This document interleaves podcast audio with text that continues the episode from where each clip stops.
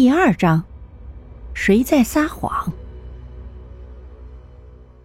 一阵急促的敲门声惊醒了睡梦中的蓝冰儿。蓝冰儿揉了揉惺忪的双眼，满脸的不解，小声嘟囔着：“奇怪，我怎么在电脑边睡着了？我明明记得……”蓝冰儿瞬间清醒了过来。他猛然站起来，转身看去，目光一转，透着一股奇怪，疑惑极了。那面镜子呢？我记得镜子就是放在这里啊。门外，四眼杨芳还在敲门。蓝冰儿搔了搔头，一脸怒容地走到门口，愤怒地拉开门看了一眼杨芳，说：“大清早的，敲什么敲啊？没看见我还没起来吗？”“我这不是看着你是不是又熬夜了吗？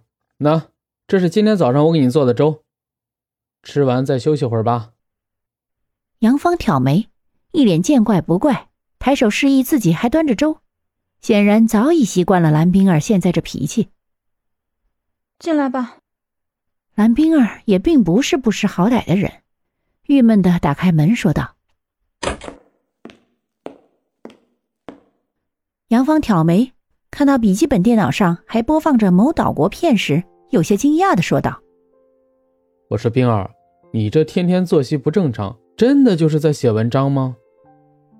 蓝冰儿翻了翻白眼，面带微笑地说：“你管我看什么？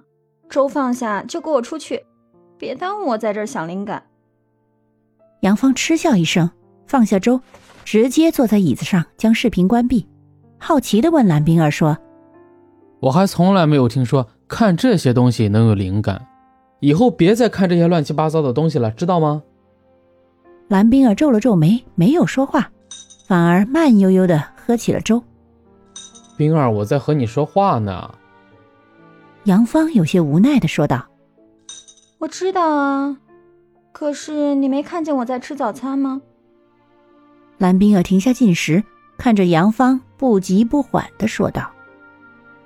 杨芳看着蓝冰儿片刻，举起双手来说：“得，我错了，您老先行用膳，小的就在这儿候着，可好？”“嗯，哀家用膳期间，小方子别说话，记住。”蓝冰儿一脸严肃地合手说着，说到最后，反而是她先忍不住笑出了声。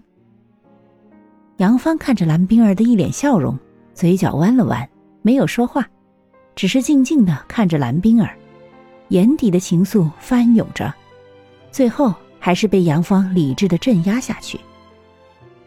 蓝冰儿吃完早餐才开口说：“我的电脑好像中病毒了，昨天晚上莫名其妙地出现了一段颇为惊悚的视频，今天早上又出现那种视频。”“嗯，来我看看。”杨芳听后，脸上的惬意消失殆尽，一脸凝重地说道，并转身打开笔记本开始查看。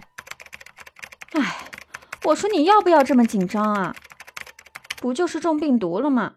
反正也不是什么大事儿，那些个存稿都不重要的，真正重要的都在我的脑子里。”蓝冰儿看到杨芳如此迅速，不由得出声提醒道：“你不是有心脏病吗？